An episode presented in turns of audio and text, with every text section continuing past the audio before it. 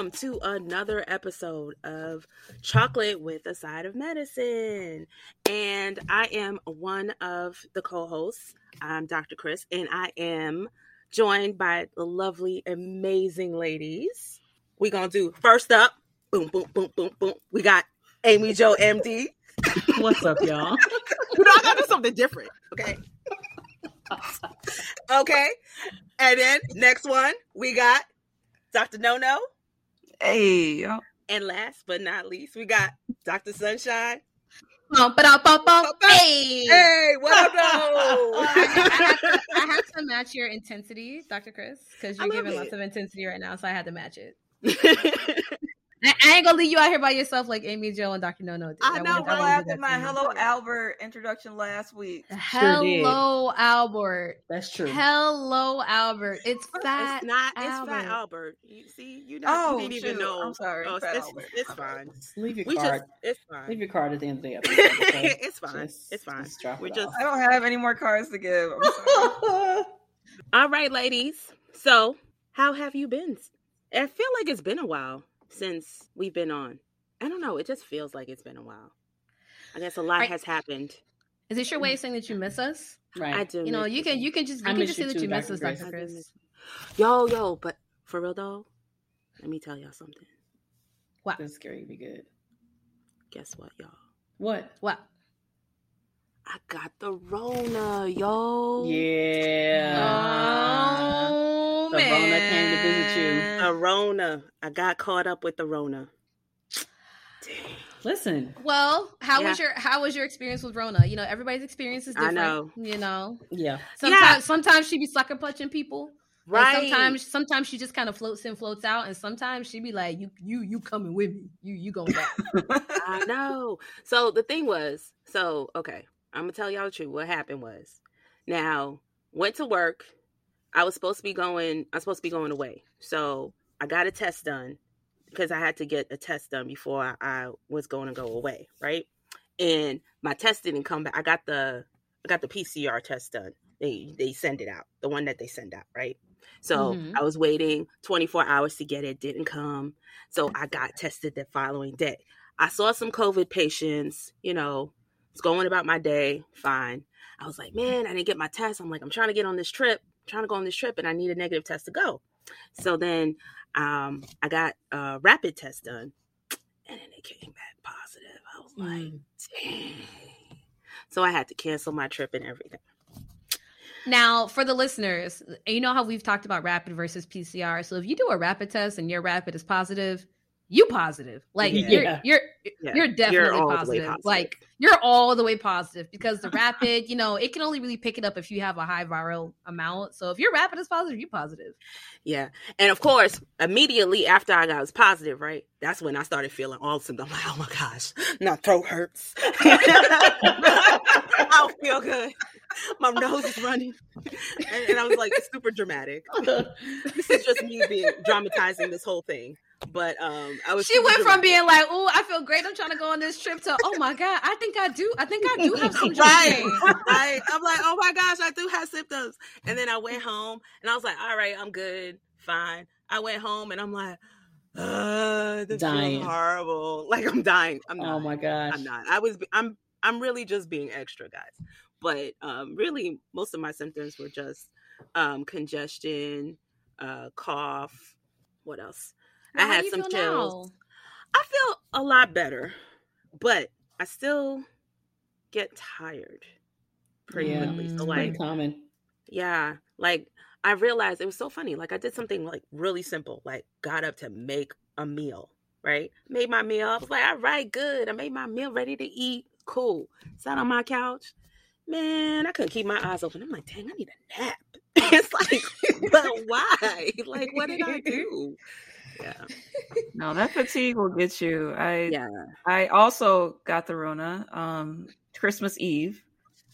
Uh so that was fun. But I, I just remember the the worst symptom was just like I would sit on my couch and just wake up like eight hours later and just like in the same spot. I'm like, oh well I guess I slept all day, so I guess I'll sleep some more. So I mean it's just but the main thing is is that when you get vaccinated and you're boosted, that keeps your butt out of the hospital. So you can control your symptoms at home. Fatigue does suck, but at the very least, you're not coughing up a lung and you're not on a ventilator in the hospital. So yes, very true. I was very, I was very thankful that I was fully vaccinated. Um, and I mean, it, it was crazy because I mean, of course, I know all the symptoms, right? Doctor, I see this all the time, but it's a little different when you actually have it yourself and you're like, oh, wait yeah. a second. Like mm-hmm. this could this could go south real quickly, right? And you're just thinking like, oh shoot, like, am am I okay? This could this could really go bad, right? And um but now was, you're like I know, but I'm being a little dramatic. I'm also full disclosure, guys. When I'm sick, I'm a little dramatical when I'm sick. So not dramatic, really, not dramatical. I am dramatical. Dramatical. dramatical. Oh my god! so I remember I called I called Dr. Chris like when she told us that she had COVID, and I, we were like just cracking up over something. And I just remember you just it's not like you were hacking up a lung. I know. I joke. like and I'm I like, I, I, think you'll be all right. You'll be. yeah, I'm still joking, even though. And just so y'all know, Dr. Chris was about to bring her A game for this trip. Dr. Chris got her hair done, nails done, everything. So that that that positive rapid test hit. That hit hard. yeah, it hurt my feelings. She's like, she's like, I bought my flight. I got my hair done, nails done, everything. Like everything done. Everything ready to go. She was ready to go. No, and Rona no. said, um, "I'm gonna need you to sit down because you're not going anywhere."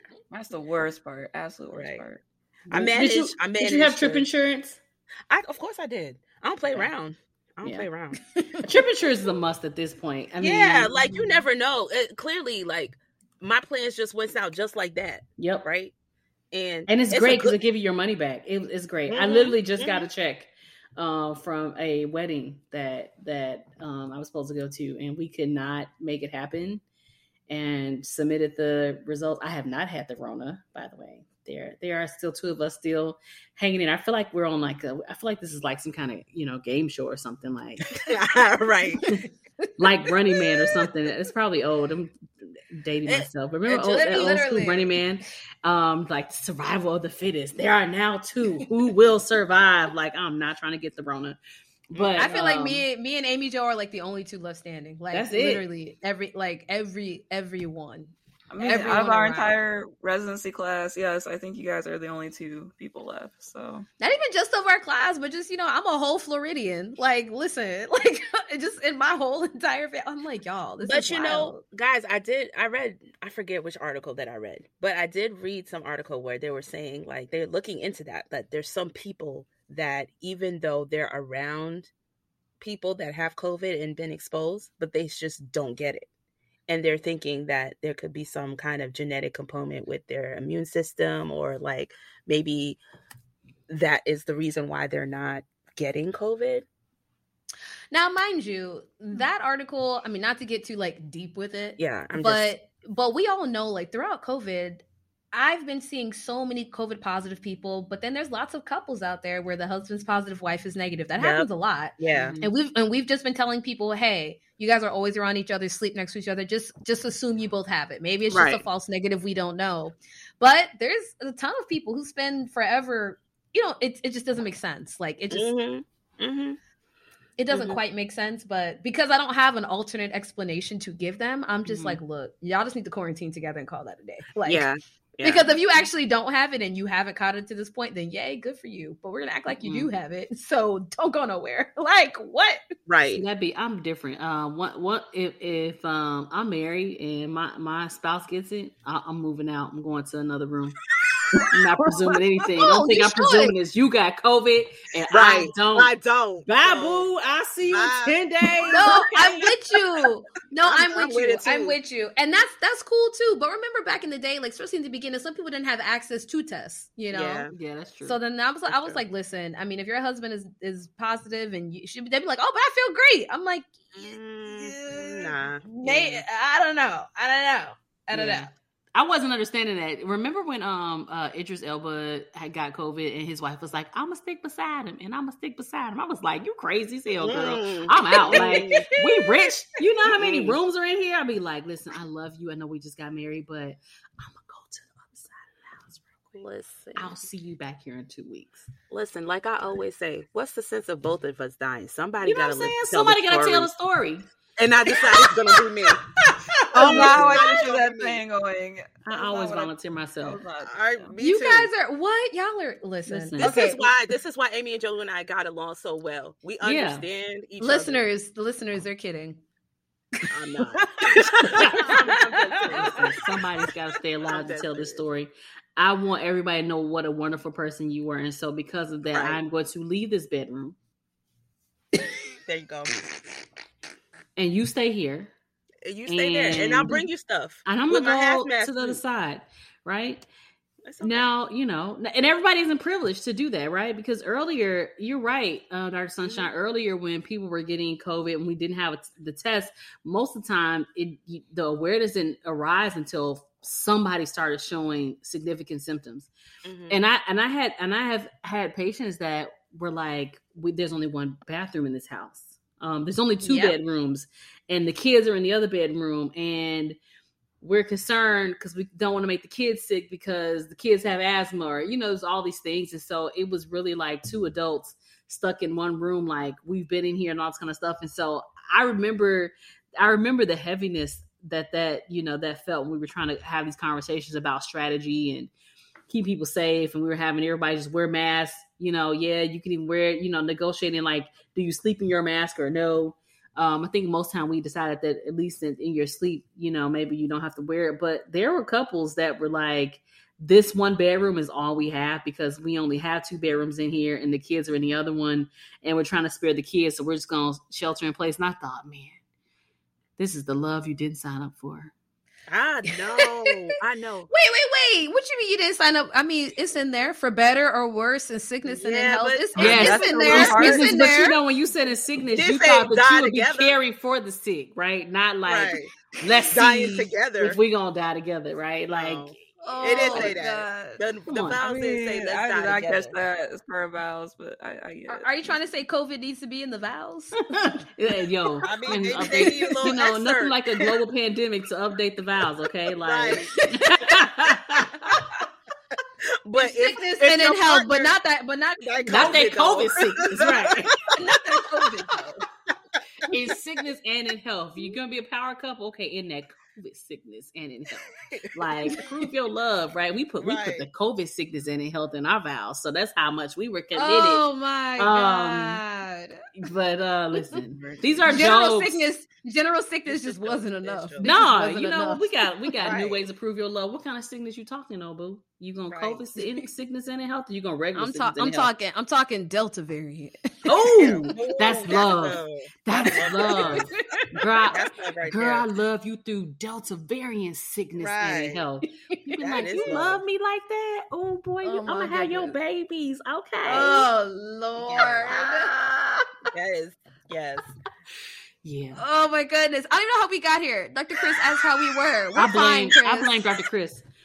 I'm good. We're fine, Chris. But I but I am happy to be seeing your face, Chris, and that oh, you do feel better. And that makes you. me feel good because you know, you never know with COVID, vaccinated or, or not. But I'm I'm happy that you're feeling better. Thank you. You and no no. Thank you. Thank honestly. You.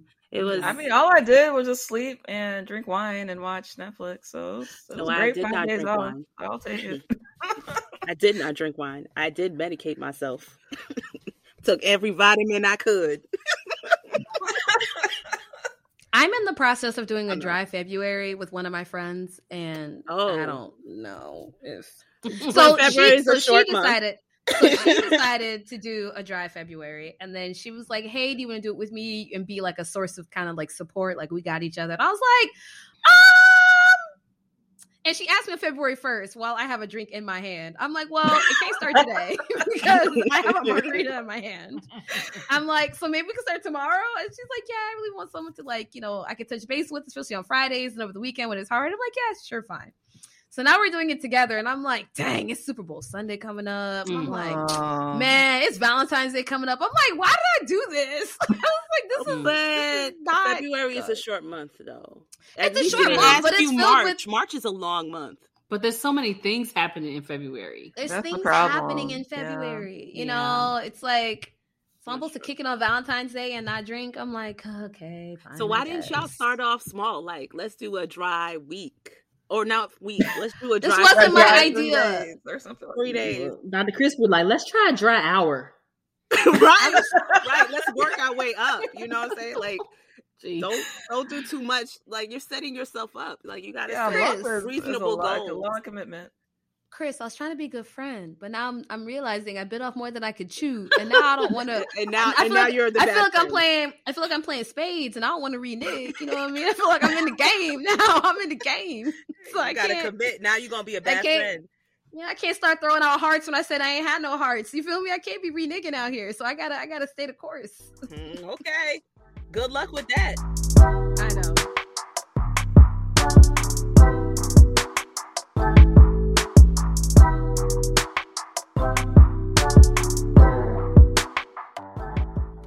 So we are in February, which is our favorite month because it is Black History Month. Hey, hey, pew pew pew.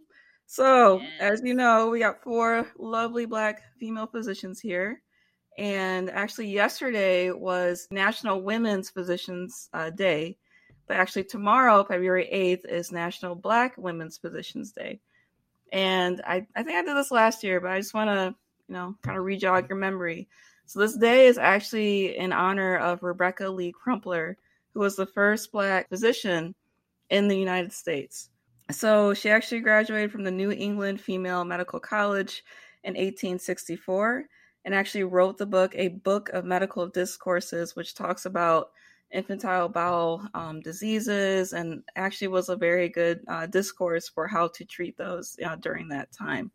But you know, she actually did pave the way for a lot of uh, Black female physicians in the field. And honestly, you know, without those, you know, early pioneers, we literally would not be here today. Um, so we are in a very privileged position, you know, due to their past work and their sacrifices for us to get to this point. So just wanted to take a little time in our trending topics to kind of give homage to that. So yeah. Does anybody have the book? A book of medical discourses? No, no, I don't have it. No, I do not. I just realized I don't have the book. I think I need to buy it. It's like it's like a manuscript, so it's very. I mean, you could probably find it. I mean, on like everything, you could probably find it on Amazon, but it's like a manuscript of like all her um all her works with that you know um with that disease. But I'm I'm pretty sure you could find it there. Right. I don't. I don't necessarily. I'm not buying it to read it but I'm buying it to own it. A moment to just emphasize the importance of mental health. Um, and I'm talking about the suicide of Miss USA, um, mm. yeah. which yeah. everyone has. I, I mean, I feel like if you watch the news or if you're on social media, I'm sure you've heard about it. But um, I think it's just it's just another reminder that you don't really know what people are going through. And um, for those that don't know, she was Miss USA like recently, not even like, oh, like she's she's young, young, beautiful, successful, all the things. Recently interviewed Denzel Washington. She was working on like, you know, being a news reporter for Extra, the whole thing. And um, uh, she committed suicide and passed away. And uh, I think that she had posted on social media shortly right before that. I don't follow her on social media, so I don't know what the post was. But apparently, she made a post, and I don't think it was any type of post that was like eerie and people can look deeper into it. It was kind of just like a highlighting what she was doing, happy go lucky, typical post that she would normally do. And then she passed away like two days after that. Um, so this is just my chance to remind you guys that mental health is important. And if you're going through something, you definitely should call a suicide hotline if you're feeling actively suicidal. Tell your doctor, tell someone you love, tell someone you care about. We're here for you. And um, you know, ultimately we just everybody we want everyone to be healthy, physically and mentally. That's all.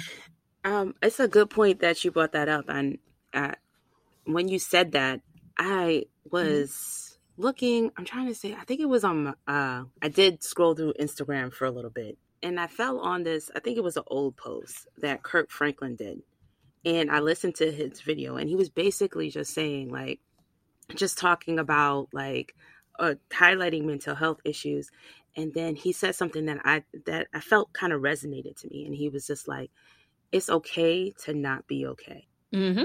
Right? And i think a lot of times is like mm-hmm. we don't we you hear that but do you really hear that that it's okay to not be okay? Because like and he was saying it's okay to not be okay but what it's not okay is not like acknowledging it or help finding help or you know trying to work through it. You know what i'm saying? Yeah. And it's crazy because i think a lot of times especially in suicide um, it's, it's hard because you never know. You always think that oh maybe if i did something or they talked to them or maybe i would have known but a lot of times they hide it right? So you don't know what's happening. Like they they're saying everything's fine and they're happy and they put on this face and it's kind of like you don't know. A lot of people's depression is functional right? We, we talk about it all the time that and and you know I, I feel like i explain this in my clinic sometimes too because i think the the stereotypical picture of depression and what depression is for most people it looks very different right? The hollywood version in the shower you know crying while the you know while the the shower water you know runs and mixes with your tears while you sit on the bare floor but naked seem it's so dramatic but it's not really what depression looks like. Um most people are going to work they are finishing tasks they are coming home sometimes they're feeding the family they have spouses they have significant others they are seeing those people they are engaging and then when the world is quiet or when nobody's looking they are just exhausted right they're feeling slow. They're moving in slow motion. They feel guilt about feeling so bad. They've got irritability. They've got poor sleep quality. They've got poor focus, poor concentration. The whole thoughts of killing themselves or hurting themselves or hurting others for most people becomes one part. And to be honest with you, it's my experience that most people are having passive ideations. I'm catching them two days after they had the thought of hurting themselves or hurting others. Or, yeah, it was something that kind of comes and goes, and it's almost never an active ideation in the office. And so, um, when you kind of lay it all out and to uh, really try to educate people, like, hey, you know, this is what depression looks like. And that's just what it is, right? It's depression. And to kind of normalize it this just happens right like i think i think almost every single person at some point in their lifetime will have a bout of depression it doesn't mean that you're going to stay depressed but everybody's going to have a moment where they probably meet the clinical definition of depressed for some people it'll be passing for some people it'll be longer but i i wish people understood that to be diagnosed with depression or to be underdiagnosed um, is okay. You just got to acknowledge it. And if you need help, then you got to express that. Um, and hopefully somebody answers the call. And then I, I think we said this kind of multiple times, like on earlier podcasts, um, that, you know, physical health and mental health are, you know, one and the same. You can't have one without the other. Um, so, in an ideal world, everyone would have their primary care doctor and they would also have sessions with their therapist. And that is something that we're trying to destigmatize, you know, in the US because honestly, being here, if you show any sort of mental illness or, you know, that is that is equated with a sign of weakness. And that is not the case. Um, everyone goes like what Amy Jo MD, Dr. Chris, Dr. Sunshine just said, everyone has these bouts, and that is completely normal. And sometimes it gets to the point where you can't deal with it on your own, and that is perfectly okay. Um, so I, I also think we highlighted the um, uh, the therapist, the therapy for Black girls, um, which also has a very large uh, psychiatry and psychology network, um, national national wide. Um, so if you do need to find a therapist through that route, that is a great place to start. Um, but you know, don't wait until your you know things become unmanageable and you start having those thoughts. You know, start now. You know, that's not something that you need to wait until things get really bad. That is just like what we do with preventative medicine. this is preventing you know your your mental state from getting to a point of no return. So um, make that appointment you know don't delay. Insurance plans do cover that. Um, so don't worry about that and kind of get in to see someone as soon as you can. Yeah i completely agree. And this is i think also it's, it's already been kind of like a movement to talk more about mental health and things like that but especially in the black community because you got to remember um, Cheslie Kryst was one of the three winners in the same year because we had a black Miss USA, which was her. We had a black Miss Universe, and we also had a black Teen USA, mm-hmm. and they were all over oh. the. They were all over all the magazines mm-hmm. of everywhere because that was the 1st mm-hmm. time we ever had three representatives in the same year for all these different competitions, and. Uh, like I, I, think that this hits home to what Amy Jo was saying, which is that depression can take many different forms because she was really ambitious and really wanted she was involved in all types of nonprofits, working as a reporter. Like she was involved in so many different things and she was super super ambitious and I think that that's not the typical picture that you think would be painted for someone that is depressed and really going through mm-hmm. it especially based on her social media posts which is a whole another thing we could talk about which is you know how social media can be the highlight reel when you feel great during the day on that particular day, but that's not actually what's going on behind the scenes. And, you know, mm-hmm. I'm just saying, it just hits home what Amy Jo was saying. It can come in different forms. So take heed as to what Dr. Nona was saying and all the different resources there are. And if you need it, or if you know someone that needs it, you know, give them the resources and hopefully you can save life. You never know, you know? Yeah.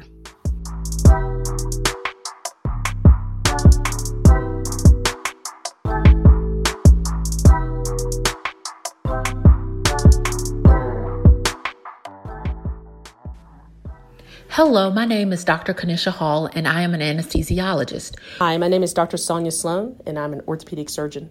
My name is Dr. Siri Press, and I am an internal medicine hospitalist. We could not be who we are today without the pioneer Dr. Rebecca Lee Crumpler.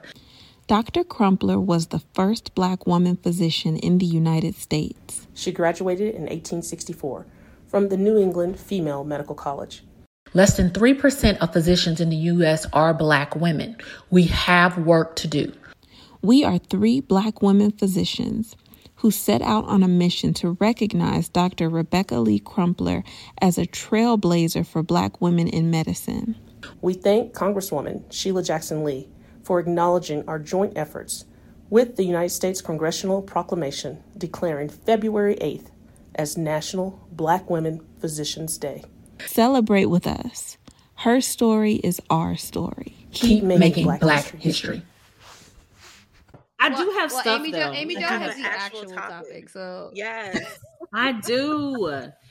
Okay. Mm-hmm. All right. So listen, it's February, right? And I know that somewhere in December, we were making all these New Year's resolutions. Girl, you know what? COVID is not going to hold me back. It's going to be a hot girl summer 2022. I'm about to lose 50 pounds in the month of January, but January has come and gone. Them mm-hmm. 50 pounds is still on you. I feel it, girl. Mm. Listen, I'm looking at your weights and I get it. So I figured that would be a good time to kind of trans- transition into weight loss medications because um, New Year's resolutions don't have to die in February. Um, but I think it's really important to talk about because uh, I think it starts at primary care. So it's kind of a cool topic to bring up. Um, and it's just a cool topic for people to know what their options are because I find that a lot of people are asking for just help in general. Um, and they're not really sure what they're asking for. And they're trying to find something in between get my waist snatched 90 day challenge to surgery, right? And so there are things in between those extremes. So I want to just talk a little bit about just weight loss medications, things you can try that aren't, you know, something you found on YouTube versus can you send me to Houston so I can get yelled at by Dr. Now? Yes. I love you know? him. Oh my god. I know, I know. He's my man. No so he would be based um, in Houston. You know, that makes sense. They big out there. Yes. No shade. Oh I love God. Houston, but y'all run big. I noticed that as soon as I touched down. so you know, so one of the things I need people to know is that, and is that weight loss isn't simply just stop eating less and losing weight, right? There actually can be a lot of factors that go into why someone is, you know, holding on to weight. And we've talked about it a little bit. It can be medications, it can be disease processes. But to speak specifically to a, an area that we don't talk about, you know, they're hunger signals that the body is is made of that kind of control um, whether you are feeling full or whether you are feeling the need to eat again. And we know that in in obesity, significant obesity, some of these hormone signals get confused or your body stops listening to the hormones and the proteins the way they should. So I'm just going to list some of them, right? Now, we are primary care, y'all. We are not obesity specialists, but a part, you know, more and more obesity is becoming a bigger part of you know what i manage from day to day and it's impacting everything so it, it's important i think it's really important to know and it's going to become you know no differently than no different than um diabetes 40 years ago being something that you really only saw managed in endocrinology to something that you talk about every day in primary care. And so obesity is the same way. So let's talk about a few hormones, right? So um, there is like, there's ghrelin, right? Mm-hmm. I remember this from medical schools because I the only way I could keep track of when I was studying for my test, I'd be like, my stomach be ghrelin. uh, my stomach be ghrelin. So ghrelin is a is a hormone. It actually makes you increase your um, food intake, right? And so it, it, participates in the reward cognition and and glucose uh, modification like cycle. So your ghrelin increases, you eat, you feel good, right? And so we think that um, a part of severe obesities, morbid obesities, and people who are having a hard time, you know, kind of controlling their appetite, people who do a lot of binge eating and stuff like that, have a really bad relationship with their ghrelin. Like their ghrelin is on 10, okay? And your reward centers keep kind of giving you this, you know, feedback profile. Mm-hmm that is not healthy. So, ghrelin should also be balanced with some other hormones. One of them is leptin, right? So, ghrelin and leptin kind of become one of those common two hormones we talk about when you're trying to tra- talk about the science behind hunger and feeling full with, you know, and so leptin should be the opposite of your ghrelin. And leptin generally gets increased so that you decrease your appetite. And it's in response to eating. Like when you start eating, your leptin should kick on and say, okay, that is enough because it's going to slow down the motility of your stomach. So once you start chewing, the whole stomach turns on, right? Everybody's moving. It's like a big snake. Ever seen the wave of the game? That is what your stomach and your gut is doing, right? Because it's trying to move it in and move it out, right? Get those nutrients and then poop out the, the trash. And so your leptin is designed to slow that down a little bit because it wants you to feel full. But we know that in obesity, you can develop a resistance to your leptin. So you stop listening to it, which means that your appetite never decreases. And that's how we think people get into the habit of like overeating, right? Like, I, I don't know, I can't stop. I'm just always hungry. I'm just always hungry. So you see it in obesity. Um, you see it in some um, cognitive disorders. Um, there are a few um, uh genetic disorders where people tend to like always need, feel the need to eat and so you're always battling with their hunger sensation and we think that leptin is one of them that might be it. But you are right to think that your body is also either helping you helping you maintain your goals or your body also could be in a situation that it could be sabotaging you. You know what's interesting? It's it's adjacent. It's adjacent to what you're talking about but it just came into my mind have you guys seen this commercial on TV? And it's like a it's it blew me that there was a commercial about this. But in the commercial, it's a teenager, it's a little Latina girl, and the commercial takes her through all these different settings of family members putting food on her plate. And then they're hmm. like, hmm. "Oh, you should eat more." Like, "Oh, you should eat. Don't you want more?" And she was like, "Oh, I think I'm full." They're like, "No, no, no, you can always have more." They're offering her like another another tamale because it's a Latina girl food is like a lot of their culture revolves around food and that's the way that they show love is by making food but the end of the commercial it was an ad for pressured eating and how sometimes people hmm. when they're full that their family members around them don't acknowledge the fact that they're saying that they're full they see it as being offensive if you say oh no i don't want another piece of this or oh no i don't want that because culturally that's seen as offensive which mm. is why there's a prevalence of obesity in the Latino community because it's it's pressured eating and shame. What I'll send it to you guys, or maybe we can have Nono.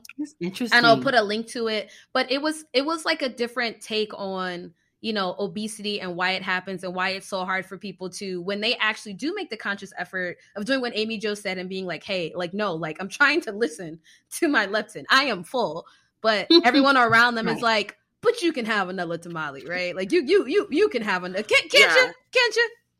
Your your abuela, yeah. your abuela made it. Yeah, she made I, I it. That, can't, can't you can't right. you have another and, one? And if your abuela made it, then you got to take it, right? Right. Like, she came. No. She came from the other side of town. She brought these tamales just for you to yeah. say you don't want any tamales, and it's a lot of.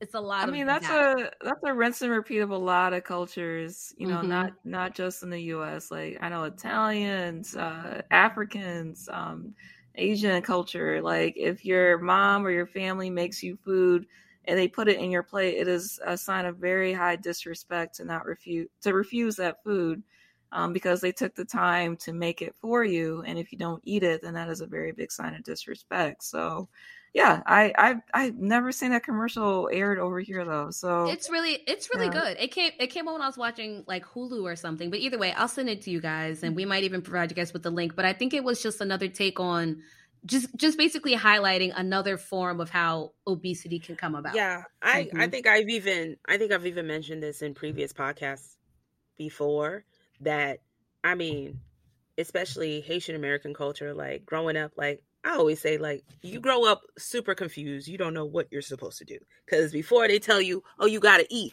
"Oh, you didn't eat enough." They put more food. And then when they see that you're gaining too much weight, "Oh, you eating too much." And now they shame you for eating, but you're like, but you put this on my plate. Like you just grow up so confused and not know what you're supposed to do. Right.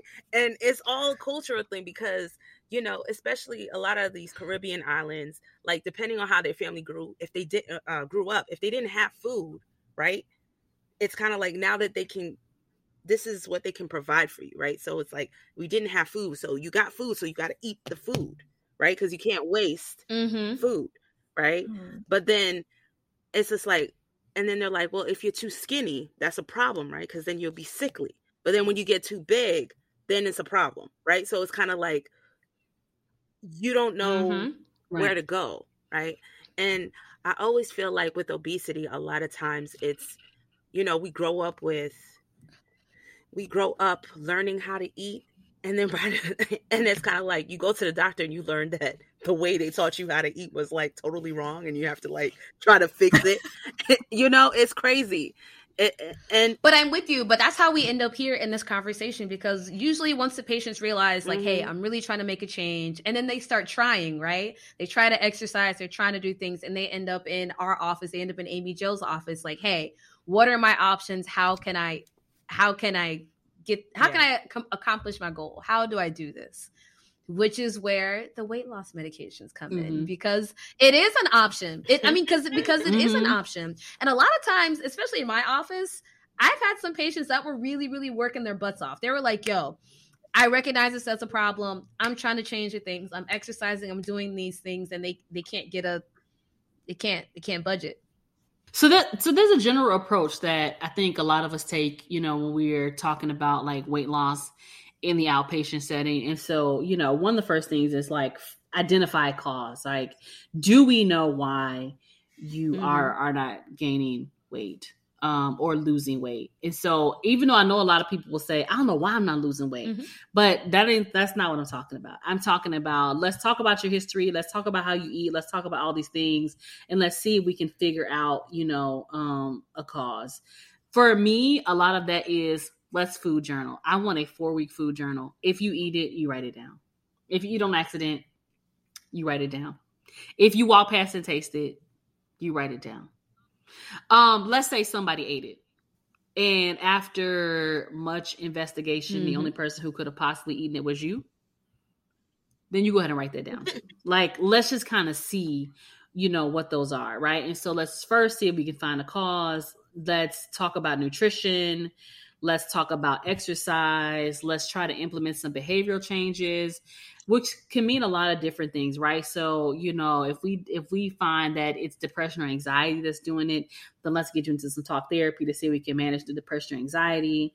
If it's um if it's workload stress if it's something like that you know can we can we get you you know into you know work management? Can we get you to talk to hr talk to your boss about you know um, some work life ba- work life balances we can do and then after we do all of those things i want all those things to be in place and then try to do some medication management because the experience is is that if i throw the medicines at you first and we have not had any conversations about all this other stuff it's gonna be a fail, right? You can eat through every tool out there for weight loss, whether that be surgery. Medicines, mm-hmm. uh, hypnosis, therapies, you know, 90 day get your waist snatched, you know, 10 day smoothie challenges.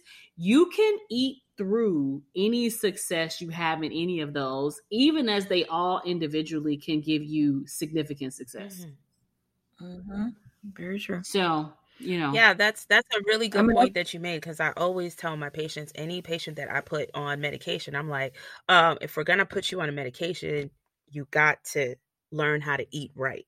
And I think the the main thing is we got to have the good healthy habits, right? And mm-hmm. because, you know, the the medication we could use as an adjunct as a tool to help, right? But then you're I mean, when we get off the medication, then what do we do, right? Because if we didn't change our behavior, then we go right back to where we started. Yeah, and because you know, most people, you know, I think the behavior changes become a big deal because, like we were talking earlier, like so, ghrelin and leptin, like you know, we know that in in a lot of cases, people who are like battling obesity have resistance to their leptin. So for some reason a chemical thing has happened and you're no longer listening to the thing that's supposed to be decreasing your appetite and maybe that's because over years you've been eating through your leptin signal, which is probably what's happening. And so now we don't have that safeguard in place. And so we've got to figure out what was triggering that. Because a lot of people, you know, after they talk about it, after they come back and they've had some time to brainstorm it, will say, I'm really just, I, I'm just eating because it's 12 o'clock and I have decided that at 12 o'clock it's a time to eat. Forget that I ate at 1130 or at 1140 i looked at the clock and the clock said 12 and so i was eating. Or i always eat every time you know such and such is in the building because you know it's just easier than asking them to do something. Like we have got to put those together because most of the time the behavior changes have got to come first to figure out why you eat why you overeat more importantly. Everybody's got to eat but why are you overeating or why are you eat it in a way that goes against the deal you made with yourself at the beginning of the week yeah. So no, I mean, with that, that's why I mean, this is kind of like the part two to the talk that Dr. Chris did a few weeks mm-hmm. earlier. Um, so this is usually why there's usually a psychologist evaluation before you undergo any sort of weight loss surgery. Um, and they usually kind of talk about more about habits and kind of like behaviors that surround when you eat and you know a lot of a lot of this behavior can be due to habit so like what amy jo md said like if you're used to eating at like 12 o'clock and you just ate at 11.30 but you know your body's releasing that signal that oh you know i need to eat now even though you just ate um, that is a signal that that is something that we need to break that habit of and that is something that a evaluation that's done before you undergo any sort of you know weight loss surgery or weight loss plan to see if um, you know if, you know with how we can you know better help you lose the weight in the in the long run. So habits are a very powerful thing. Um, we kind of just brush it out and say, oh, you know, it's just, you know, out of habit, blah, blah, blah. But when you've been doing that for months, for years, for decades, you know, and you're now coming into a position where the, your doctor's telling you, oh, you need to stop all that. Um, we need to do this like now. It's it's a very hard habit to break, um, and you know that is something that we are cognizant of, and that we will help you kind of help you break uh, going forward to help you lose that weight and mm-hmm. keep it mm-hmm. off in the future. Now I know some of y'all are wondering, like, well, who gets to qualify for for medications? And so there's really two categories. And it's quite simple. I, I know we talked about um, the BMI requirements for uh, mm-hmm. surgery, for weight loss surgery before, and that is um, 35 with comorbidities or 40 and higher with nothing else going on. For medication management, it's a little different. So for for medication management, a BMI of 30 and more, which categorizes categorizes as obese, um, is good enough to have a conversation about weight loss. And then um, a BMI greater than 27 with two comorbidities. Um, there's some people they do you know waist circumference or or body fat percentages but those are the general rules. Now i will say that um this gets a little complicated and it probably depends on who you're asking right? So we know that the bmi is not the best tool and generally i stop fooling people that are 20 anything. So once you're 29 like i don't really um initiate uh a lot of weight loss medications because to me by the time your BMI is 29, you've kind of figured out what works for you, what doesn't work for you. It doesn't mean that you're having a perfect, like you got a perfect system and you never see any weight, you know, fluctuations. But I think you've got a pretty good idea of where your limitations are, what you can and cannot do, and when you need to get back on the back on the path. So I don't know that every single practice is going to uh be invested in a BMI of 27 or less with two comorbidities unless they're significant and we see some some need to really push you down into the 24 to 18 category which is a normal BMI range. But that's really hard for people to stay in especially those that have been battling obesity. And so just to, to be completely transparent um 29 is really where I kind of cut it off and say hey if you had a 29 then I don't think I need to aggressively start medicating you to maintain a 29 or mm-hmm. less. I, but that just may be me. I don't know how everybody else does it. Yeah, I, I, I agree with you. I, I have a conversation um, with them um, over when you're when we're hitting like 30 and more. I'm definitely it's a it's a it's a different kind of conversation. It's like we really got to do something mm-hmm. about this. Like what what's our plan? Like you know what? You know Maybe I agree with you. My approach is super flexible. Like it's it's it's become more flexible the longer I practice because usually because during the physical, um, mm-hmm. at least at the last place that I worked. So at the last place that I worked, the weight and the scale was actually in the in the room with me. So like, you know, the nurses and stuff would do the vitals and stuff, and I have the scale in my okay. room with me. So usually while I'm doing the physical, mm. I ask them like, hey, can you step on the scale for me? And then it's kind of set up that way so that you can talk to them about their BMI if you want to. And it's just part of the physical. So usually as they're walking to the scale, they already have something to say. and they'll be like, all right, doc. So mm-hmm. I'm gonna step on the scale. Yeah, right. They're already they're already out there. What happened was I just listen. Yeah. They be like, "Hey, doc. I mean, I know it's February, but you know, I've been slipping since like November." And I'm like, "Okay, I I get it, you know? Mm-hmm. yeah. So sometimes they initiate it. If they don't initiate it, if I want to be gentle with it, I'll be like, hey, your BMI is this today. So how do you feel about your weight? Is this close to your baseline? Like, let's say I never met them before, nothing in the chart, right? I'd be like, so how do you feel about your weight? Is this close to your baseline? And they'll be like, actually, it's not. This is my journey, and we talk about it.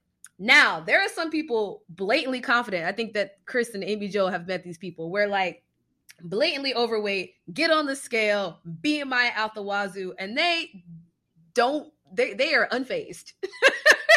mm-hmm. Unfazed. Just mm-hmm. like this is just mm-hmm. another day. This is this is just, you know, I'm just living BMI 40, 50 something, just living, right? And then I'm like, hey, your weight is this today. This is your BMI.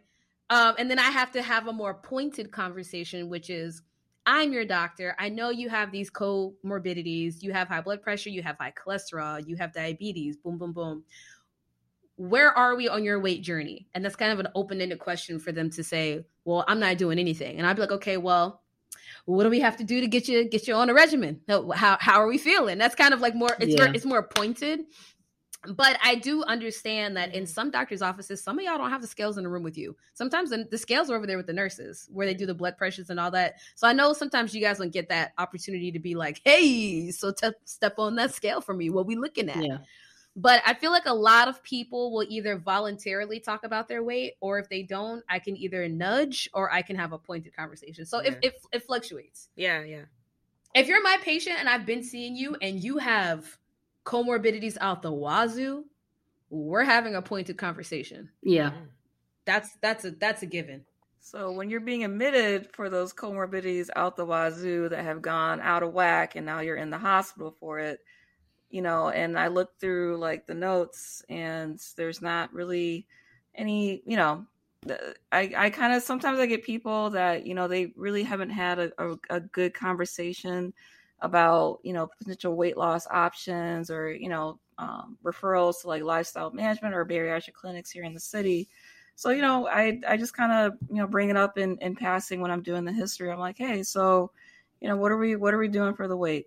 You know, you have a lot of these, you're coming in for this, this, and this.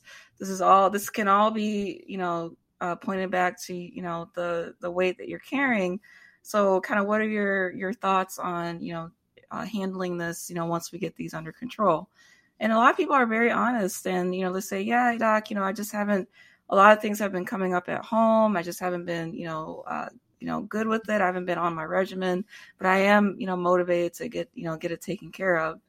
Um, and I'm like, all right, bet, you know, so we can we can get this set up once we get your diabetes, your high blood pressure, your sleep apnea, all this other stuff under control, then we can get you, you know, to the right clinic so that we can continue to manage this once you get out of the hospital. And they're usually pretty good with that.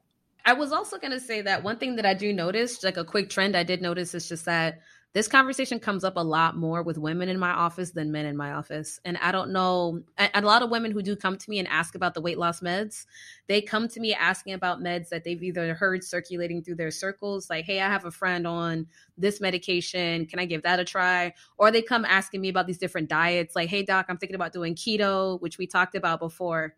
Um, in terms of like the keto diet and stuff like that, pros and cons. So I feel like I've had this conversation with women way more often than men, but that might just be the clinic and where I was at at the time. I don't know. Maybe you guys have conversations about weight loss meds with men and women equally. Maybe I don't know, but you might be right. I, you know, I can't remember anymore. I do feel like maybe I find myself initiating the conversation with men a little bit more to say, "Hey, just so you know, we've got a we've got a BMI problem." Um, mm-hmm versus women tend to kind of already be a little bit more forthcoming. So I ask, so one of the things I do ask for, I ask for 24 hour, re- I do 24 hour recalls all the time. Almost everybody gets 24 hour recall. And that triggers, and because I do them for everyone, I might be getting a more even number because once I start doing it, they're like, oh, damn, if you had asked me about any other day except for yesterday, you know, it would have been good. And I'm like, lies. likely story. Like, and I have to remind lies. them, like, uh, I see your BMI. So whatever you're going to tell me is probably pretty consistent with that. And so we're going to have to, you know, just kind of work through it. Um, but yeah, I think for me it's pretty even. But I think because I triggered the question first, I beat them to the punch on if they're going to have to talk about it or not. Yeah, mm-hmm. I'm not sure. I'm not sure if it's necessarily more men than women. I, I, think in general, more women go to the doctor than men anyway. Ah, so uh, that is true. Look so at I kind of think Dr. Chris bias. You're right. Look at you. Yeah, because like more women and the men are going in there because they're, you know, men are there because something's other, wrong, right? And they go for something right because something is wrong. But a lot of times they're not very concerned about their weight, right? And Correct. I bring it up because it's a significant weight. Like I bring it up because it's like, hey, you got all these other things going on. But if you know you don't want to take medication, but if you get this weight off, you know, it, it's kind of yeah. like in a way sometimes I have to do bargaining, right? Because it's like they're like, oh, but I'm on all these meds and I don't want to be on these meds. But I'm like, but if you lose the weight, then maybe you wouldn't have to just maybe, right? Right. Just and then, maybe. And then because I do that, then in a sense, it they weren't thinking about it, but now they're like, oh, okay, mm. you know. I also when I when I get you know uh, women that are admitted to the hospital with like you know really big or BMI's that are like just off the charts, you know they they they seem more troubled about it when I talk when I talk to them more so than um, you know the male counterpart. And I don't know if that has to do something with more of like an image that we have that we have portrayed here in the U.S. that the women supposed to be more sleek and more feminine and you know the European ideal of how a woman is supposed to look here in the U.S. Um, and they have more added pressures that kind of go with that. But that's not to say that you know men aren't feeling that same pressure to look like to have a six pack or twelve pack abs. I don't know what they're counting anymore. Um, you know the the abs, like right? It's abs, not beer, girl. I mean, and also like the you know the muscular physique. So I think men are also under that same pressure. But given that I think women are more vocal about what you know what these issues are, um, more so than men. I think you hear about it more from your uh, female patients than you would from men. But that's not to say that that added pressure isn't still there for them to lose weight. And I just think one of them is more likely to come to you with that issue than the other than the other sex. So. That's a thought. You know, the one thing I have to remind myself of is that, well, one, there's two things. One, I have gotten better at initiating weight loss management is it in a chronic disease management mind frame. Mm-hmm. Mind frame. Y'all, it's late. Yeah, mindset. Really say? Thank mindset. you. Mindset. I got you. Uh, I got you. I got and you. I was like, hey, mind frame. That sounds frame. so interesting. it did sound good though. It did sound mind good. Frame. Though. Mindset. I liked it. Mindset. Um, and then um, being in the South, I have to keep resetting my norm so that I don't adjust it for the environment. Mm-hmm. And so, even though I was talking about the 29 and everything, kind of remembering that you can talk about weight loss management when the BMI turns 30 kind of keeps me honest because um i at this point have you know seen in in the in the us population lots of bmis of 50 60 70s that the 30s and the 40s are now starting to seem normal. And so, knowing the literature and knowing that the literature says no, a BMI of 30 and higher warrants discussions about obesity management just kind of keeps me honest. And so, I think maybe that also is kind of helping because.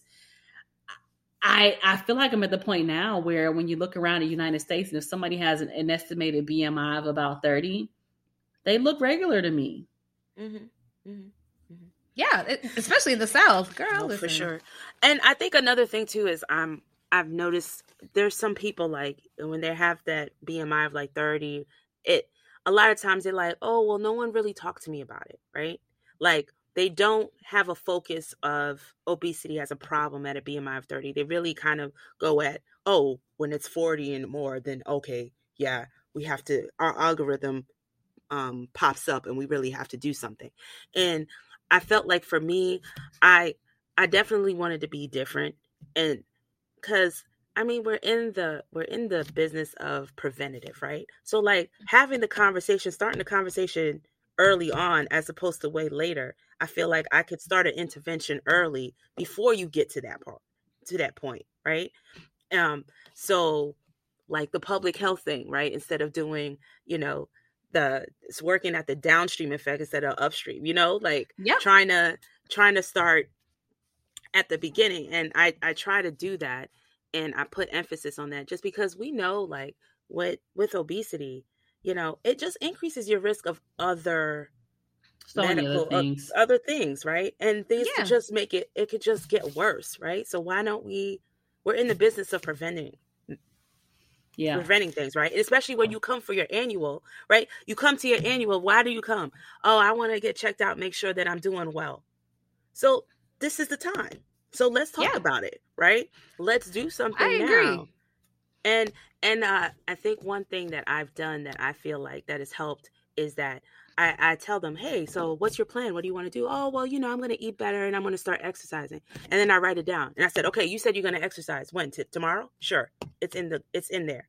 So I'm holding you accountable, right? Because this is what you said. Yeah. Right. You said you're going to start doing this. Right. And then a lot of times you talk about it in your annual. And the next time you see the doctor, you see the doctor in a year. No, no, no, no. You go see me in a couple more months. A couple months, right? Because you said that you're going to start. And I, and I tell them, I wrote it. So when you come back, I'm gonna ask you, did you do this? That's true. And I think a lot of people's experiences that they don't get brought back for obesity, right? right? So right. let's say they have an annual exam and their blood pressure was good, their cholesterol was overall stable. Maybe there were some elevated numbers, but nothing to write home about. They don't have diabetes. Everything feels good. They don't have any aches or pains, anything like that. But they have a BMI of 39.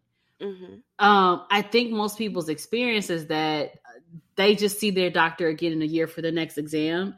And so one of the things that you know i'm trying to do more and more is say no we need to bring you back. Now some of that is not a doctor's fault. So before y'all out there yeah. in these streets like is my doctor fault i'm you know mm-hmm. fluffy. No. No, no. it's that you also have to justify the billing codes for these things right? So yes. as much as i want to bring you in and talk about stuff I've got to justify the billing code, which means that you've got to make sure that you're documenting the management of obesity in a way that your your insurance that you have chosen for yourself is not going to say, "Hey, Dr. Chris, uh, I mean, I think it's a novel idea that you brought this person back to talk about their weight, but this is not enough to to bill, and so this is a wasted visit. So you can't get anything from this."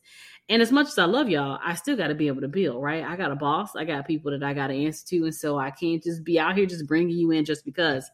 But I think the introduction to you know more conversations, even if it's patient initiated, to say, "Hey, can I try a medication? Like I'm aware this medication's out there. Can I try it?" I think will prompt you know, just better time served for those appointments mm-hmm. and also give you the opportunity to say, well, yeah, this appointment is this next appointment is going to be a weight management appointment because we are just here to talk about your weight. We're just here to, to read your food journals. We're just here to talk about, you know, any inhibiting factors and see what medication we need next or titrate the medication you're already on.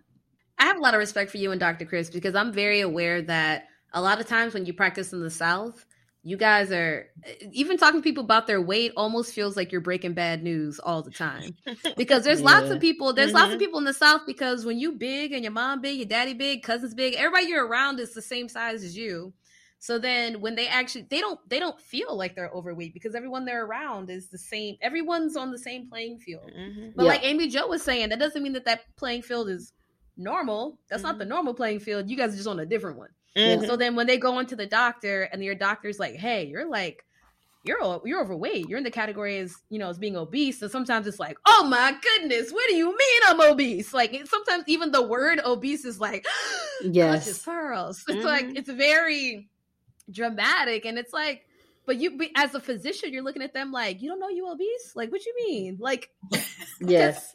Mm-hmm. Because because sometimes it's very apparent, but then once you start treating the whole family and you meet their sister, their mom, their dad, like and a lot of times in the South, fluffy people have fluffy kids. Mm-hmm. And it's mm-hmm. just a whole, it's just a whole, it's a, it's a mm-hmm. So a lot of credit goes to you and Dr. Chris because I know the two of you in southern states much more than and I noticed it being in California because I'm like, where are the fluffy patients? Because I don't see as many. And I'm used to that. You know what I mean? I'm like, oh, okay. All right, bet. bet. I mean, they're there, but not in the same percentage that I used to see in Chicago, for mm-hmm. sure. Mm-hmm, mm-hmm. And I'm sure that the two of you have had an increase since leaving Chicago. Mm-hmm. So and it's so or interesting. Even, or even stayed the same. Or even stayed the same. Y'all probably either stayed the same or increased. I think oh, I've increased. I, I, think I've I think I've increased. I think um uh, uh, excuse me. No, no. Chicago is not like picture perfect weight in terms of the the states. So no, I'm saying increase, about... increase. I mean, I'm not saying Chicago don't have oh, fluffy people. I, we, oh, okay. I'm gonna say Chicago got fluffy people too. But the South is undefeated in terms of the number of fluffy people by far. So I I cannot compete with that at all. So. I, I think it also really depends where in the South you are.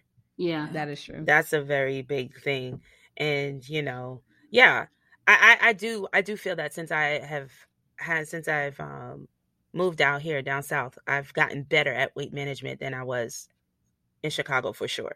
Because I yeah. just I talk about it way more. Um, in the begin, I mean, I've become more comfortable with mm-hmm. initiating mm-hmm. weight management therapies uh, now than I ever have before, just because it's just something I talk about all the time. Yeah. I also have the the yeah. I have the I have the insurance liberty to talk about. That's you know. another thing too. Um, yes. So I think one of the things that you know happens when you are practicing underserved urban medicine is that nobody's insurance covers it. Right. Mm-hmm. Everybody's uninsured, underinsured, or Medicaid, Medicare, and those um, four groups don't often get a lot of coverage. Now, I will say that, and we'll talk about them in a minute, that there are some medicines that you can still prescribe to those people um and but that did not become you know the focus until i i moved so until i got mm-hmm. out of out of my mm-hmm. training and got here where there was just a, a, little bit more room just a different philosophy just a different approach on what they were expecting uh, to discuss um, in addition to you know the chronic diseases so you gonna tell us about these meds? Mm-hmm. Yes. So, in so here's some general thoughts about it because I think the trend of how we think about medicines is changing a little bit um, in healthcare. So we used to think of medications as this temporary thing we'll put you on until you got better and then we could take you off and keep going. But more and more, the the push um, in in medicine, whether it's the AFP or um, I think the American American Medicine for American Academy of Obesity Medicine. I don't know what the acronym mm-hmm. is, but is to think of medicines for long term use, right? Chronic disease management is chronic disease management. And whether you are managing hypertension or obesity, you think of, I'm going to keep you on this medicines for as long as it takes to keep these things under control, which was not always the, always the trend. Um, so that's the thing. And then, of course, we're always looking for long term. So let's talk about a few. Um, one, I'm gonna start with this fun one because I have a hilarious story. Um, so one of them is Orlistat. Now, I don't think most people remember Orlistat. There was a version of Orlistat in the Wow chips. Do y'all remember Wow chips? Yes. Mm. yes. Yo, so there were some chips that came out that were supposed to be the new diet chip, right? To control everything. You can Google it. Google it. and and um or um uh what was it called? Uh Alli, I think it was called. It was oh, the first FT. Yeah. So Wild Chips had um um uh orlistat in them. And essentially, it's a, a, pancreatic lipase inhibitor. So it kind of prevents you from, you know, absorbing the fats, which was perfect for those of us who love potato chips. I love potato chips. Like I can't bring potato chips in my house. And so, you know, it's for people like me who um Yes. Oh, okay. Yes, who who wanted mm-hmm. to eat chips but also needed to be able to prevent some of the absorption of fats because you know from a nutritional standpoint there's always the battle of who's the culprit. Is it fats or the sugars? It goes back and forth. It's really both but that's another story. Um so this was developed. Now it was highly effective right um, you could use it long term. It wasn't a controlled substance. It was relatively cheap. You could put it on everything, but that was one really large side effect that made this all bad. You would shit your pants. yes. I mean, just and I'm not talking about oops, you know, I, I turtled or whatever you call it, but like you're about to have a major accident, like you're about to be out here in these streets, a whole mess. No pun intended. Mm-hmm. Yeah, that fart so, was not a fart. Never trust a fart when you've had wild chips, okay? Um, so, I mean, when they first came out, they were like all the rage. So, you know, people were getting them, and, and you know how people eat potato chips. So, mm-hmm. when the complaints started coming in, uh, it was a it was hilarious. The folks was like, "Yo, I'm on a date. I ate chips. You know, I'm, I'm out here eating. Could you imagine, like, going that to some guy's house?" and he like, yeah, let's have some chips and dips. And he then bought some wild Doritos, and you out here eating them with dip. Oh no! And so, so about so an hour later, your stomach is like, I'm about to abandon you in this house. Could you imagine? I could imagine the way the company was like, but you lost weight though. But I did mean, you right. lose weight? I guess you have to clean his bathroom, but did you lose weight though? Like you know what they would have said? They would have they would have called the customer customer service and they would have got that one person. But why don't you just eat it on the toilet bowl? Right. Oh, like, like that's where you're gonna have to be. That's where you're gonna be anyway. So these shits were truly like wow. Like so, you know. So that was one. Um, that is not a popular one. You don't need a prescription for that. You never need a prescription about the chips, and you don't need a prescription for Orlistat. You can actually still find it. Um, but pooping is a really bad side effect. So there's that one. Now here's the one I think we probably all have used or use a lot, and it's um phentermine. Mm-hmm. So um phentermine is a a stimulant. Um, it is an appetite suppressant and it really does a good job with decreasing your overall, you know, meal intake and also helps with weight loss. We like it because it's old, y'all. It's been around for over 60 years. Mm-hmm. It is reasonably priced. So most people can get this from anywhere from 30 to 50 dollars for a month's supply. Um, and whether your insurance covers it or not, it seems to be a good price point for people who really are focused on losing weight. Mm-hmm. We like it. Um, the side of the downsides is that it is a controlled substance, so you need a prescription for it. Um, because you need a prescription for it, and because it's a stimulant, it makes uh, doctors uneasy about prescribing it long term, even though um, obesity medicine is pushing for people to do it um, because there's nothing in the literature that says that you cannot do and they're pushing more and more people to do it. But it just kind of makes people uneasy to keep prescribing you a controlled substance. And so that's what makes it a little bit more difficult. And there are some side effects. You can get some jitteriness, some palpitations. Generally, um, for me, I see people. Um, every four weeks for the first three months because I want to check your blood pressure and your heart rate. And as long as that remains stable, we can start kind of going to a longer term um, uh, prescription. But uh, it's a great medicine, but it's also hard to get a long term prescription for because doctors care, right? They want to make sure you're not doing harm, and, and so it makes it makes people nervous. Oh, also, mm-hmm. like if your blood pressure is not well controlled, you don't even really put you them can't, on it. Yeah, you can't. Yeah, you can't because it's contraindicated, right? Yeah. Well, it's not contraindicated, but well, you know, one of the side effects is that you may have an increase, um, mm-hmm. increase in your your blood pressure. So I have in some, you know, some unique cases where we needed to improve blood pressure just as we need to improve obesity just as much as we need to improve your blood pressure. I will actively treat your blood pressure, right? So you have some right. people that are like hey, my blood pressure is kind of right on the borderline. Ideally, this would have been a cool opportunity for us to try lifestyle modifications. But I have a very motivated person here in my office. They're doing their food journals, they're not mm-hmm. seeing the success they want. We really need to get this push. Their insurance doesn't cover anything else. We're going to treat your blood pressure and we're going to try phentermine. Yeah, yeah. Um, so I have done it. So fen-phen was Fin, F E N, Fin, P H E N, was fenfluramine slash phentermine. And the fenfluramine was the culprit as the drug that was, you know, causing a lot of the um, cardiac uh, valve problems. So yeah. fenfluramine and dexfenfluramine were the two active ingredients in fen-phen that became, you know, what was ultimately the cause. And I also think that some of the reasons why phentermine, you know, becomes a tough sell for some physicians is that they remember fen-phen. And even though the phentermine was not the culprit, it still gets tied to that. It sounds like fen-phen, right? And so, you know, it makes some people nervous. It makes, you know, um, it makes some physicians, some patients nervous. But, you know, fen-phen happened a long time ago. And so, you know, you know, the younger people who have probably never heard of fen-phen are getting phentermine. They're like, yeah, it's not the difference. So phentermine is not fen-phen. Phentermine was in fen-phen, but phentermine is not fen-phen. It's still on the market. It's FDA approved and has been around for well over 60 years. Mm-hmm. Now, that also, um, there's also another one called Qsymia. So Qsymia is phentermine topiramate. So they're these combination medications, and it also does a good job at appetite suppressant, weight loss, all those things.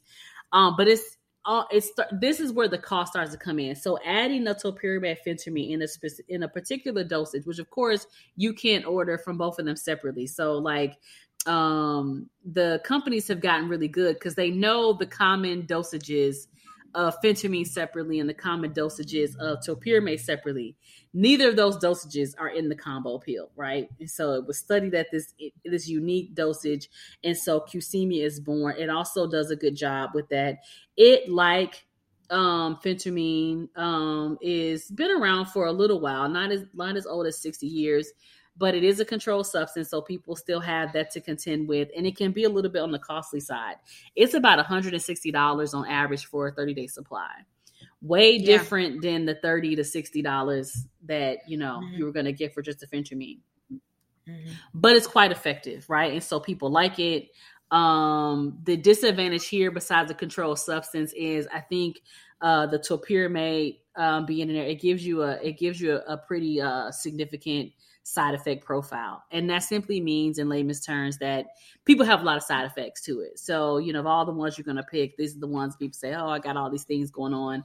And it's just a combination of the phentermine and the, and the topiramate. But if you can tolerate it, it becomes one of the more reasonably cost ones and can be quite effective. Contrave. Mm-hmm. It's one of my favorites uh, which is uh, two medicines, right? It's called naltrexone and bupropion. Now, most of y'all have heard of bupropion because it's also called Wellbutrin, and Wellbutrin we use for so many things: depression, tobacco um, cessation, and weight loss. Um, it's good with cravings, right? So it's really good with cutting down your cravings so that you don't feel as hungry, and uh, which also then leads to overall weight loss. But it's expensive, y'all. It's expensive. Um, Very. The AFP um uh, quoted that about 120 tabs will run you about $357. Now, keep in mind the dosage for this medication is two tabs twice a day. So you do the math on that. Two tabs twice a day and, and 120 tabs is almost $400. And so if the the website, you know, the the Contrave website says it's about $99 a month, but that depends on your insurance, and a lot of insurances don't cover it. And so, you know, there's that. But it's also a really good medication. Um, the the good it is, does not have any controlled substance in it, so I think people are more comfortable with taking it. People are more comfortable with prescribing it, and people are more comfortable with having it having you on it for a long term. But it can be a little costly. Yeah, um, sometimes what they would do, some insurances, they might cover it if you had tried something before that yeah. didn't work. So if you have documentation like you tried phentermine, you didn't lose much weight, you had side effects with the Qsymia, whatever. So then you tried the Contrave. If you if you show the insurance company that you had all of that, all that documentation, sometimes you need like a prior authorization. Sometimes they will cover it.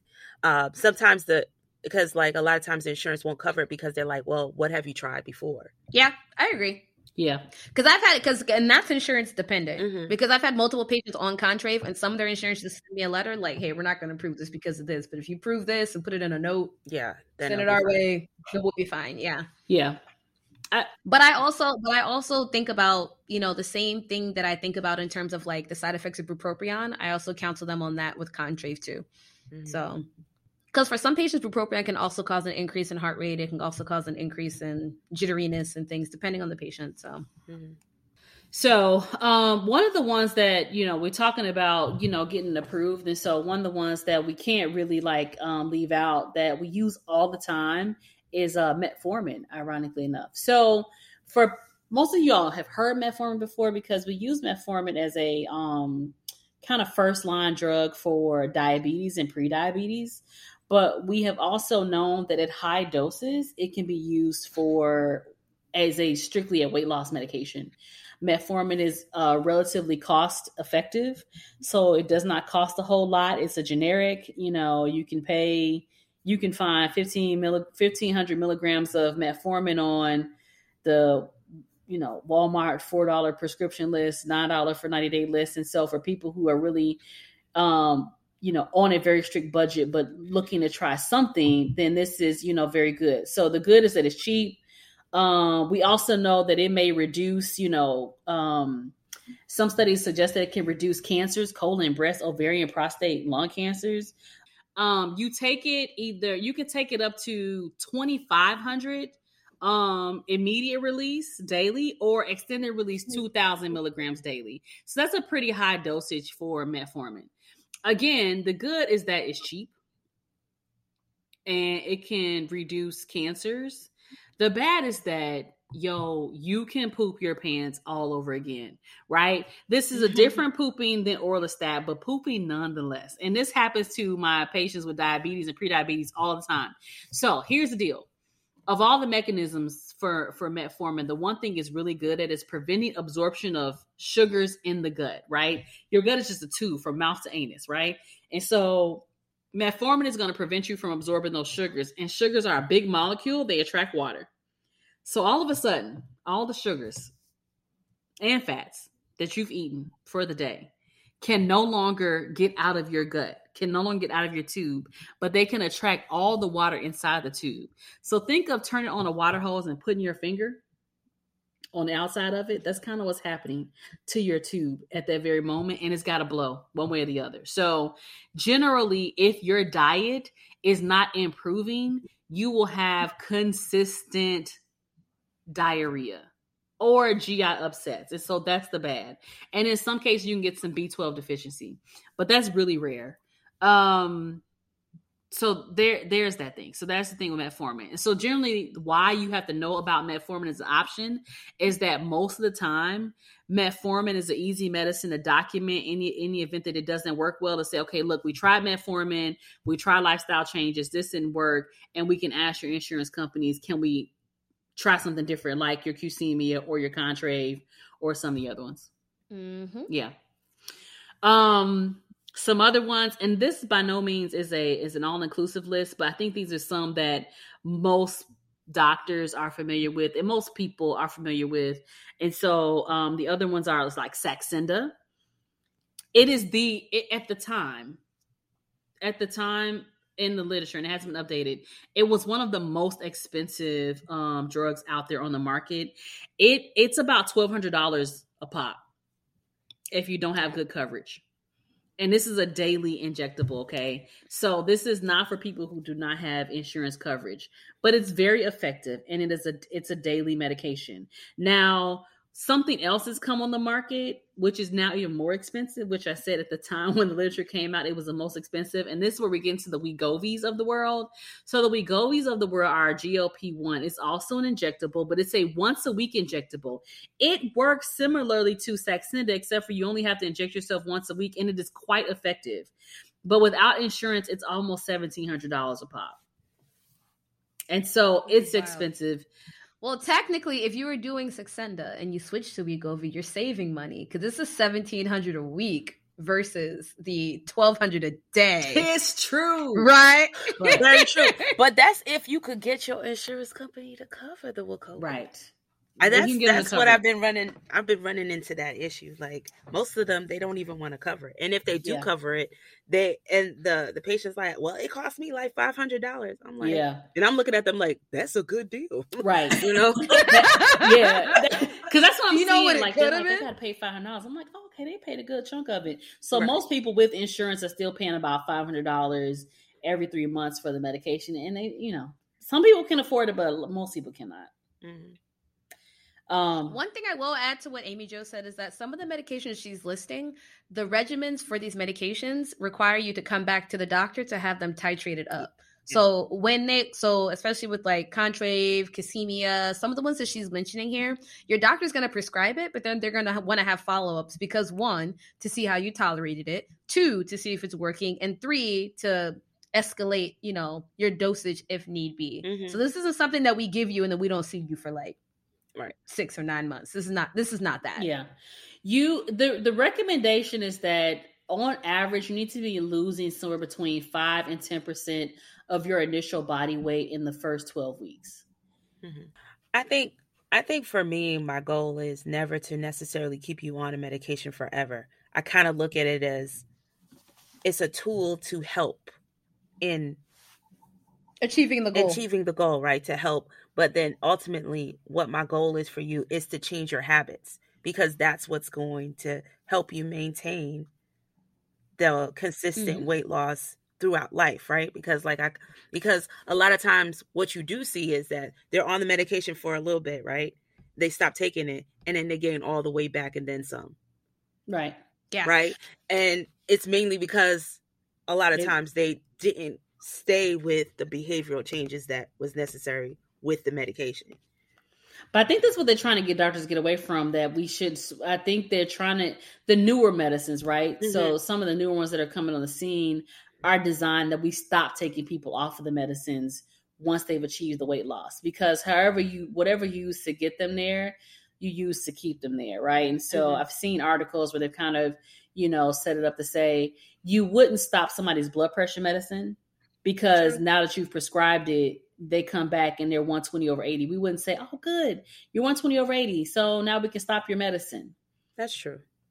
and so they're trying to get us to think about weight loss medicines in the same way the the unique component to that though is depending on which one it is some of them come with a side effect profile that's just not sustainable right. so like phentermine you may simply not be able to stay on because we may look up and you might have palpitations mm-hmm. or dry mouth or tachycardia or hypertension and it means you've got to come off of that medicine and so even as we want to keep you on it as long as we can there are some medicines that there is a window there's an absolute window so you know there's all there's just something for you know people to know mm-hmm. um, as we talk about medicines. I, this the really the whole point is to you know inform people that there are medicines out there so that you can have a conversation with your with your doctor um, especially people who feel discouraged because they've been turned down for bariatric surgery. Their insurance won't cover it. They don't know what they're going to do because there's a lot of people out there that like that, you know, that don't know what I'm going to do. I felt, you know, really encouraged. I was I was in a good groove, and now I feel like all hope is lost. All hope is not lost. There are medications that fit a lot of different price points, and um, for some of you all, they can do it. Oh, and there was one last one that we don't use as much, but Dr. Nono um, reminds me, and that's Vyvanse. So that that's under the amphetamine, um, you know, family because it's got you know all the ADHD medicines and all those stuff in there, and um, you use that. It's an actually a treatment for ADHD, but it's also a treatment for binge eating disorder. And so that's something else we don't think about for people who may have lost all who who are totally uninhibited by their uh their leptin, like they don't have any leptin uh you know, feedback, you know, pathways left and they are binge eaters, like they don't have any stopping points. Um, in some cases, the Vyvanse, you know, will be will be initiated. But in that case, I really think that's more of obesity medicine or people who specialize in obesity medicine. I don't know that you see a lot of that prescribed just in the general primary care setting. Yeah, Vyvanse is a is pretty effective, great drug, but it's a controlled substance because mm-hmm. it's an ADHD medication. So, mm-hmm. and yeah, and then also it's expensive. yeah, so. it can be. it can be. Um, and you know, and people, you know, I know people are always like, "What's the deal with the uncontrolled substance?" Listen, y'all um you you got people to answer to and so do we right? And so every month um every month you know i'm gonna get a report from the the f the dea saying hey here is your local you know list of all the control medicines you get. We get that in the state of south carolina. I don't know if anybody else gets it but periodically i get a report of every control drug that i've prescribed to every patient in in a certain window and while we have a that we have we have a database and they can print it out for yeah, yeah. like my job can print it out in California. Oh, yeah, they they forget to print it out. They email it to you. Be like, here's your report for the month, okay? Mm-hmm. So you can go ahead and get it. Because you know, if it's a database, sure it's there. Whether you look at it or not is neither here nor there, right? But they email it to us. Like you get their reports and be like, no, we sent you your report so that you know. Controlled substances are part of medicine. We are licensed to prescribe controlled substances. Um, and so a controlled substance in itself is not something that we shy away from. But we're also conscious because newer doctors, you know, had it ingrained in their training that we are not to be just out here flipping out controlled substances, you know, just, you know, anytime we get ready. And so it requires you to be very conscious and thoughtful about when you're doing them, how you're doing them, and making sure you have implemented to appropriate follow up to keep patients safe. So your mm-hmm. safety is my concern. And so I do not play with controlled substances. Like I am very thorough with that. So it means that whenever you prescribe one, it requires a lot of follow up and feedback to make sure you're keeping everybody safe. So it is a it is a high energy effort when you oh, do yes. it. Oh yes, and um, they the government they do random checks on you. So if you if you prescribe a little bit more than they than they think you should, oh, they watching you, and you yeah. could lose your license. So that's why when you and they watching you uh-huh. you consumer. Yeah. So, um, because every now and then, both. you know, people be like, "What? How you know when I picked it up?" I can find that. I can see all of that. You picked it up uh, December seventh. Um, the last thing you picked it up before that was um November. You telling me you take it every month? There's no way you're doing that because I see it, and it's very accurate. Mm-hmm. And y'all, this isn't just some random committee of people. This is the feds. Yeah. These are this is the feds. Right, man. I can't have the people. They can kick down my door if they wanted to. They know exactly where I live. They know where we all live. Mm-hmm. they, they can find us. us right now. Hey, y'all. They find us. Be a hey. So, so yeah. Like y'all. hey, so I heard we had an increase in the, that contract. No. so, it wasn't me. It wasn't me. It wasn't me. Right. so yeah, so I say all of to say, I hope that you all have enjoyed this conversation. This is a high level overview. I want people to know that there's there's medicines out there, and for anybody that is feeling a little sad, a little down because it's February eighth, and you did not meet your weight loss goals, all hope is not lost.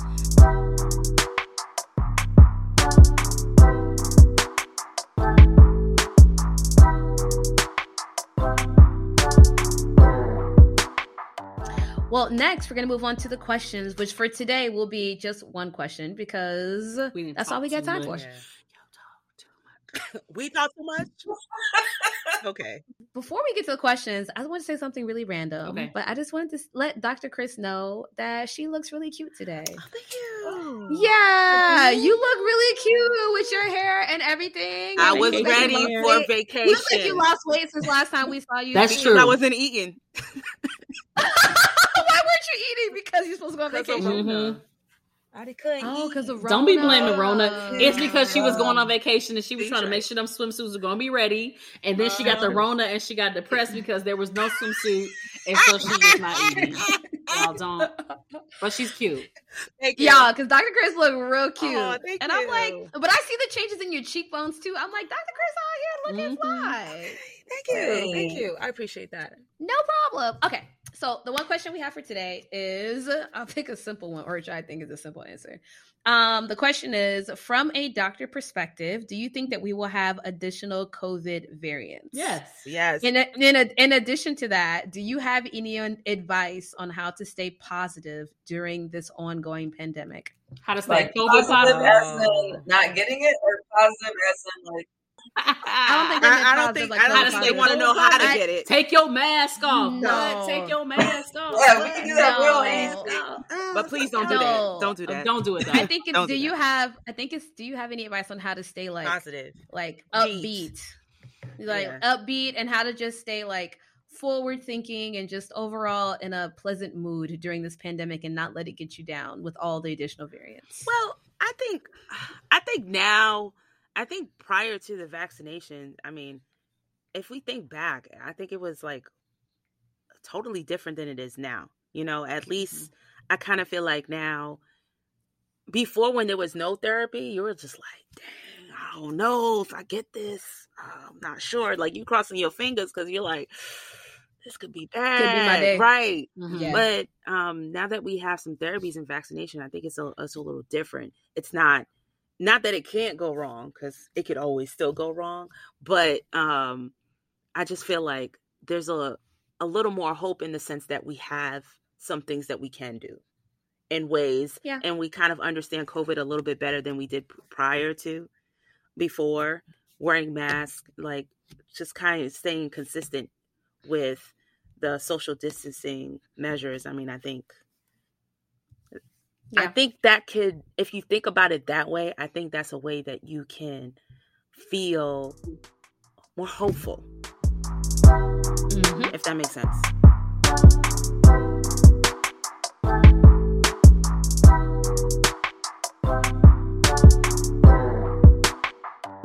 And I'm gonna let y'all know right now, it is late. So kudos to Amy Jo, MD, and Dr. Chris for being awake because I'm on Pacific time and it's late for me. So I know it's real late for them that just shows how much we love y'all. We do. Yeah. We do. But I'm definitely gonna go to sleep right after. well, your chocolate kisses are for your bed, I assume. Um, yeah. Don't be giving Chris her chocolate kiss because it takes her forever to think of I know. them I know. all the time. It does. No, no, just gave you a freebie. I sure did. Well, I guess I guess I'll do my chocolate kiss. I'll say my chocolate kiss is to all of you guys, all of the listeners, because I definitely have stayed way past my bedtime to to do this, and I that just goes to show how much I love you guys. Because I don't. You can ask all these ladies. I don't do this normally. But you, but you look good while you're doing it. I appreciate so you. Know, it's all worth it. It's all worth it. So it's good. It's I love good. you guys. My chocolate kiss to y'all, y'all. Oh my goodness. My my chocolate kiss is very simple. It's Black History Month, so I'm giving my chocolate kiss to all the ancestors that came before me and all of their sacrifices because I greatly appreciate it. And I recognize that I am at I feel like I am in a position in my life that I couldn't have been in if it wasn't for the ancestors, but at the same time, I still have to do my responsibility to make sure that people that come behind me also have an easier time because, you know, I'm doing my thing to hold down the culture and to make a good example for those that might come after me. So, shout out to the ancestors. Oh, that was a good one. Y'all can't see my shoulders and my arms crossed. I'm doing a little. I watched Black Panther yesterday. oh, it is on repeat right now. I've watched it three times by now. But, yeah. That was a good one, Dr. Sunshine. I like that. It was. I can't oh, come up, follow up with that. Let me see. Um, I got one. I got one. So my chocolate kiss goes out to um, Dr. Siri Press, um, one of the wonderful physicians that is on uh, our commercial uh, in the show. Um, me and Dr. Press went to medical school together, and because of her, I passed boards. And so I'm gonna give my chocolate kiss to her because, um, you know, when you're when you're a black physician or a black medical student, it can get a little lonely, especially when you hit some some bumps in the road. And so Dr. Press was holding it down, and um, she is the reason why I figured out like, oh, this is what need to do and um, never looked back, right? So shout out to her. Um, and shout out to her and her efforts with her other physicians to bring Dr. Crumpler's name um, to the forefront and um, for Black physicians, uh, Black women. And they're making a big push to acknowledge the, those efforts and all those things. So, chocolate kisses to my dear friend, Dr. Press, um, and her crew uh, for doing all they do. That was a really good one, too. Is this a competition? Why? It's not a competition. Jesus. No, it's not. I need to go to sleep, y'all. Chris is getting emotional. She need to go to sleep. Getting emotional. My chocolate kiss goes to um, so being in Chicago, I'm part of the uh, Cook County Physicians Association, uh, which is a chapter of the National Medical Association for the city of Chicago. So uh, we're doing really big things with our uh, mentorship committee. Um, and I would like to give my chocolate kiss to the members of the executive board and all the mentees that we are working with.